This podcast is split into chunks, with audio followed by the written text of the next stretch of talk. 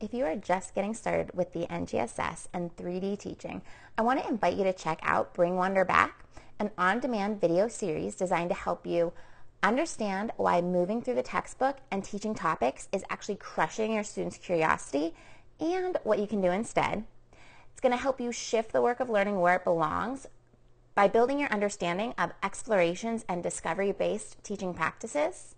And finally, I'm going to help you take the first steps toward transforming your students into scientists through 3D learning, which is really what the NGS is all about. You can access this video series at iExploreScience slash wonder and get ready to bring wonder engagement and a love for learning back to your science class. All right, to the show.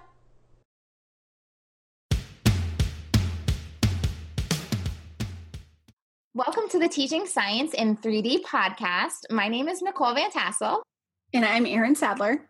And we are two science teachers dedicated to helping you cut through the confusion and meet the intent of the NGSS so you can master all three dimensions. The NGSS can seem totally overwhelming, but implementing these standards doesn't need to be.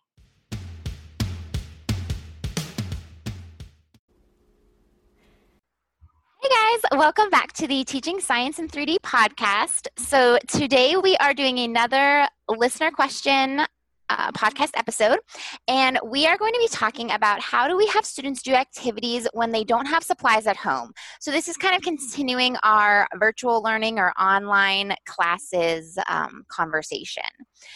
So, Erin, do you want to like start addressing this question? I mean, it's a reality that our we, science is so hands-on and you know we want to keep doing those hands-on activities but what do you do when your students don't have the supplies um, so there's a lot of different ways that you can handle this situation. Like first of all you can start by using simulations and i think that that's a really easy way to start bringing in that like um, not necessarily hands-on learning but that being able to manipulate variables and stuff like that um, in a controlled way that's easy for students and then you don't even have to worry about the supplies. So true. I think it's important to differentiate like there hands-on is great but hands-on alone isn't isn't like the end all be all. You can have a hands-on activity that has no educational value and it's just fun. Um, and then you can have a really amazing simulation that's not hands-on at all but it is so intellectually stimulating and minds on for students that they learn so much more through it. And i think it also probably there's a degree of the age level that you're working with. You know, if you have younger students, elementary, hands on is really, really important because they learn so much through the sensory and through their hands and all of that.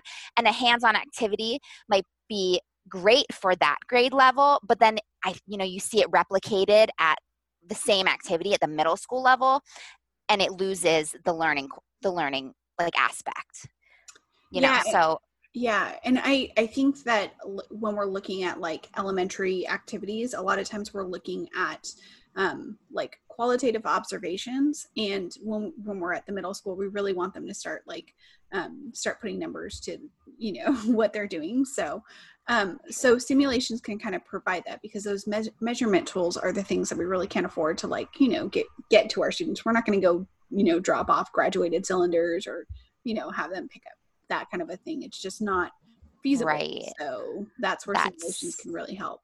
Yeah, that's that's definitely true. Um, okay, so simulations are amazing. They're a great way to incorporate that exploration um, because that's really what you're what you're trying to get to when you're doing activities. You're trying to incorporate like the ultimate goal is not just doing the activity; it's getting the, to the exploration and getting to that figuring it out. So you can do the simulations. What if you can't find a really good simulation, but you have this really good, you know, hands-on activity? Like, what do you do then? So I've seen a lot of people starting to put together like take home bags. Um, a lot of schools are having like pickup days where the students basically just drive through and pick up some supplies and um, and the teachers are just putting together these materials for their students and they're just kind of like disposable materials that you know the students don't have to return um, a lot of like dollar store items and stuff like that that um, the kids can use at home that's awesome. I love that idea. I have seen also some teachers caution, you know, be careful with liability issues you know obviously that's things those are things you need to run by your principal your district we're not telling you to go send your students home with like I don't know, some sort of crazy acid or something. Yeah, no, no. um, get parents' permission, all of that. Um, but yeah, I think that is like an awesome, an awesome way to bring, especially to make take home. Um, I'm sorry, to make these hands-on activities accessible, um, because a lot of times we can use very common and pretty cheap items, or even items you might have in your classroom already, like supplies you might have. That it's just a matter of putting the bags together, dispensing the materials, and and it's stuff that they can just keep. Yeah, and I think I think that that's a great idea. I think that's my least favorite though, for a couple of reasons. Uh, Yeah. one, like the liability. Like if you're handing students the supplies, then I think that it kind of like pushes that liability a little bit more on you. Um, two, the the time that's involved with putting together those kits. That is true. and then we were talking about it in our department meeting recently, and it's just the waste. Like we don't want to add to all of the plastic and the, you know, all of that kind of stuff. So my strong preference is to really emphasize that planning and carrying out investigations and see if students can set up the investigation themselves to where they're using their household supplies.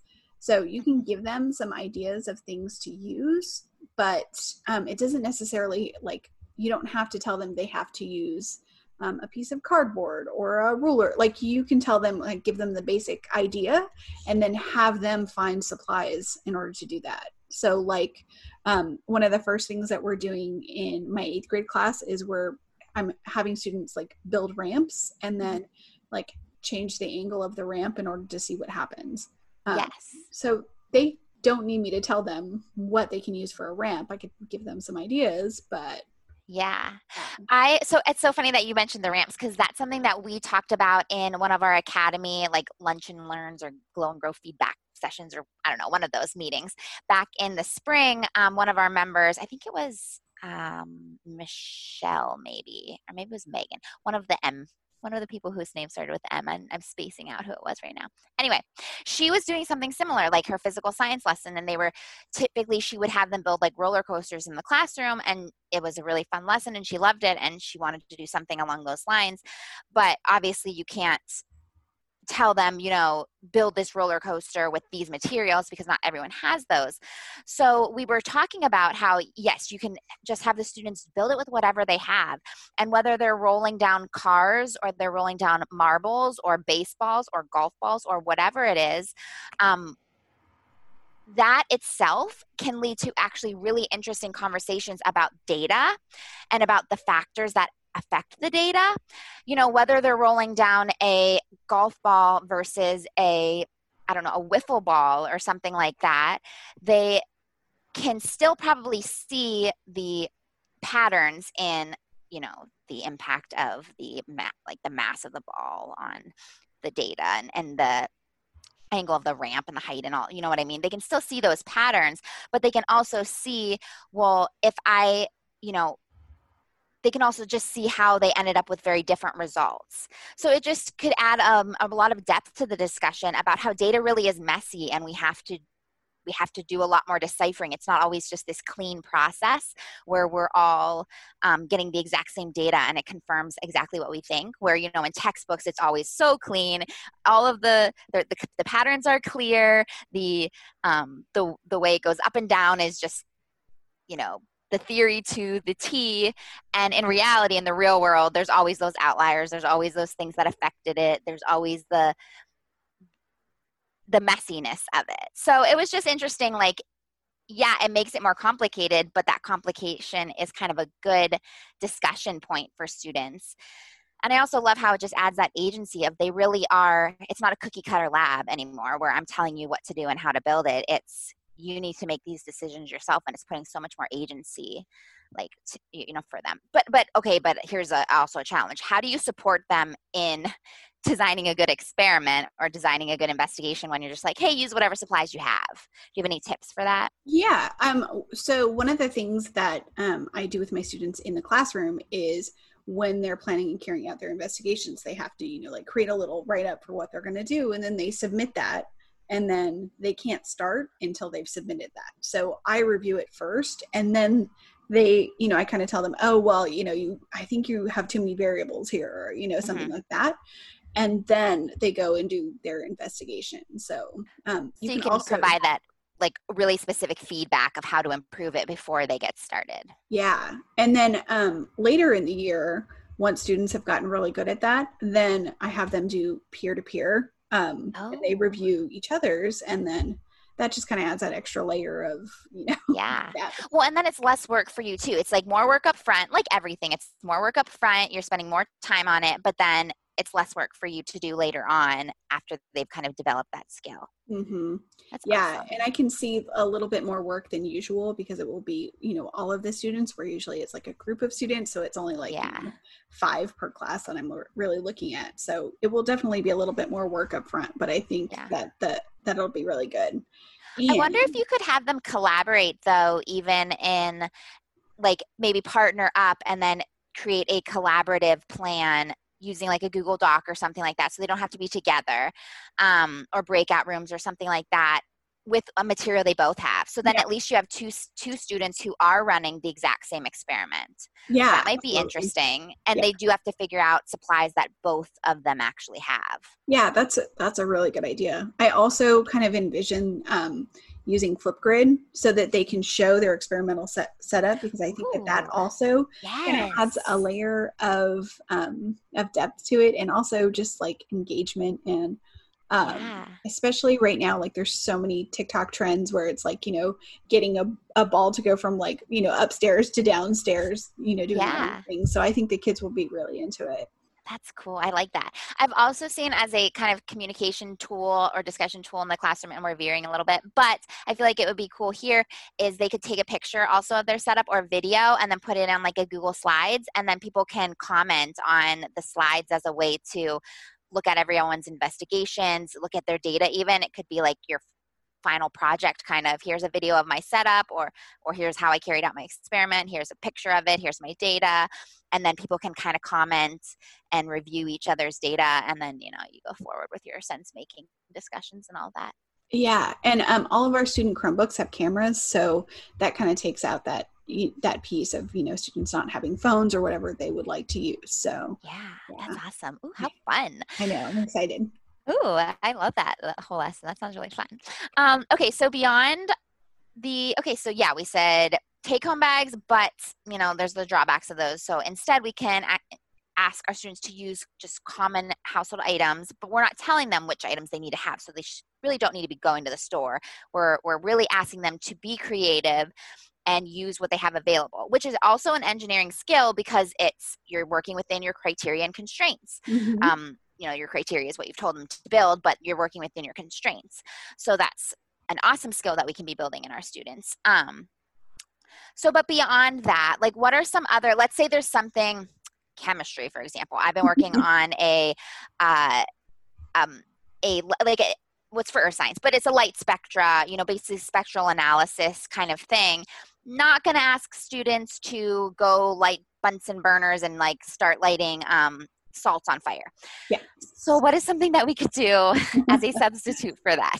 okay. So, in that instance, I would definitely suggest doing like a demonstration um, and recording yourself doing it and allowing it to do, allowing them to do it that way.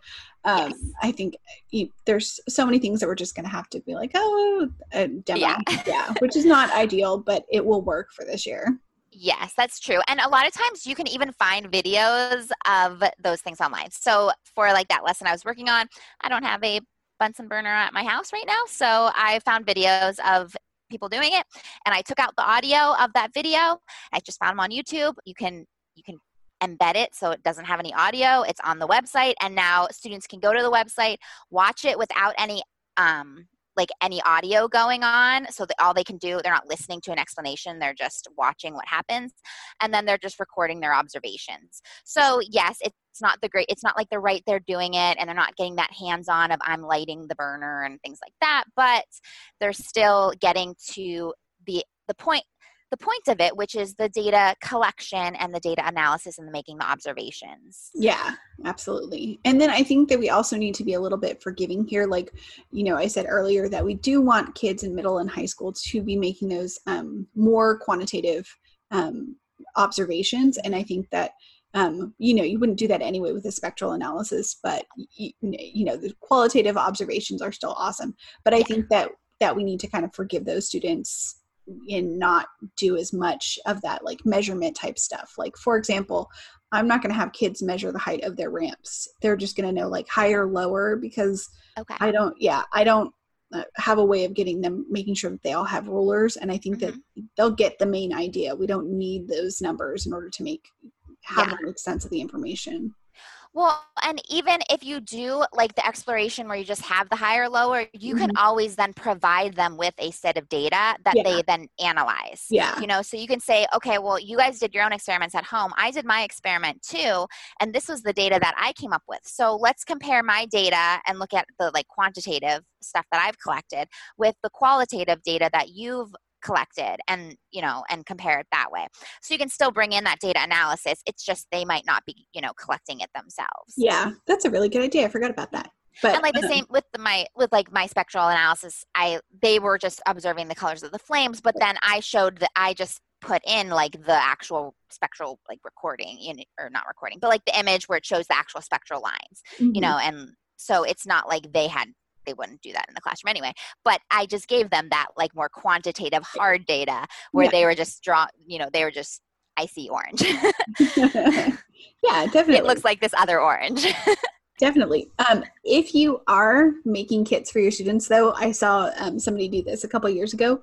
IKEA has, you know, those paper, um, those paper like measurement things. yes yeah Um, and they will give you like a lot of times if you call the manager, they'll give you like a big box of them.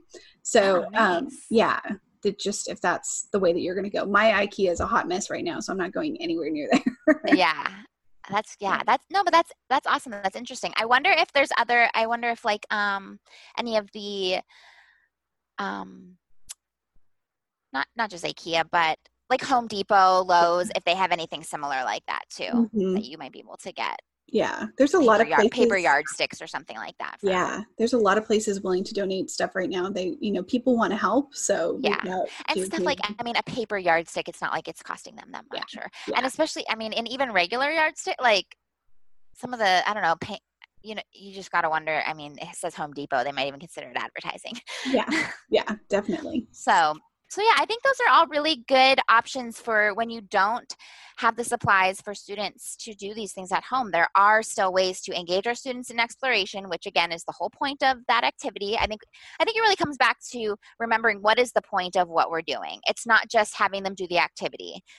It's it's to explore it to to figure it out and there's ways around doing it exactly as we have always done it in the classroom you know Yeah, absolutely. And also, just I think that there's a lot of us still doing those like cookie cutter labs, and now's a really great time to let those move go. away from that yeah so this could even be a positive like it's forcing us to change and and say you know i'm not going to tell you exactly what materials and what things to use this is your your chance to have that freedom to figure it out Yeah. yourself Yeah. and obviously i'm going to be there to support you Yeah. that's always Absolutely. gotta gotta have that support there Yeah.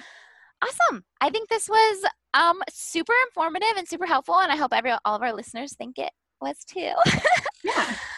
Uh, so we will catch you all later. I think Erin always has her little spiel about how to submit your questions. Yes. So if you go to teachingscienceinthreed.com slash questions, um, you could submit your questions there. We would really, really, really love it if you were willing to record audio of yourself. Um, and it's just a Google form that you submit and you just drop in your audio. It's super easy. And we would love to hear your voice on the podcast. Yeah, because everybody pr- probably gets sick of hearing us talk. Yeah. I'm pretty sure my husband gets sick of hearing me talk. He basically told me that this morning. Oh, he was like, "Weren't you gonna leave?" And I was like, "Okay, I'll go." uh, anyway, Yeah, we've been spending a lot of time together. I think uh, yeah, I love me and my husband have a wonderful relationship. He's my best friend. Yada yada yada. We're not Yeah. mushy people, but I love him. Yeah. But um, yeah, he's working from home. I'm working from home. Yeah. A lot of home time together. Yeah. Yeah. we're having a bee problem in our house currently and Oh gosh. i I can get you know when when i'm concerned about something i can kind of like harp on it a lot so i think he was getting a little irritated with me being Yeah. mentioning that you know hey there's there's bees in our room again there's bees in our bedroom again i found another bee Uh, anyway so thanks so much for listening and we will catch you guys later Bye.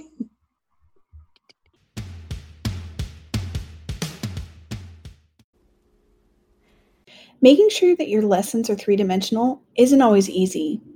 While you don't need to include all three dimensions every single day, you do want to make sure that each dimension is regularly addressed. I developed a really simple 3D planner to help keep me focused. It helps me track which pieces I'm using in my daily lesson plans. It only takes me five minutes to fill out, and it helps me notice patterns in my own lesson planning. For example, when I first started using it, I noticed I wasn't including the cross cutting concepts as often as I thought I was. Just by recognizing this, I was able to focus on this one piece and improve my lessons. Right now, you can grab the same template that I use for my own planning for free. Go to sadlerscience.com slash 3D planner to grab yours. That's sadlerscience.com slash 3D planner.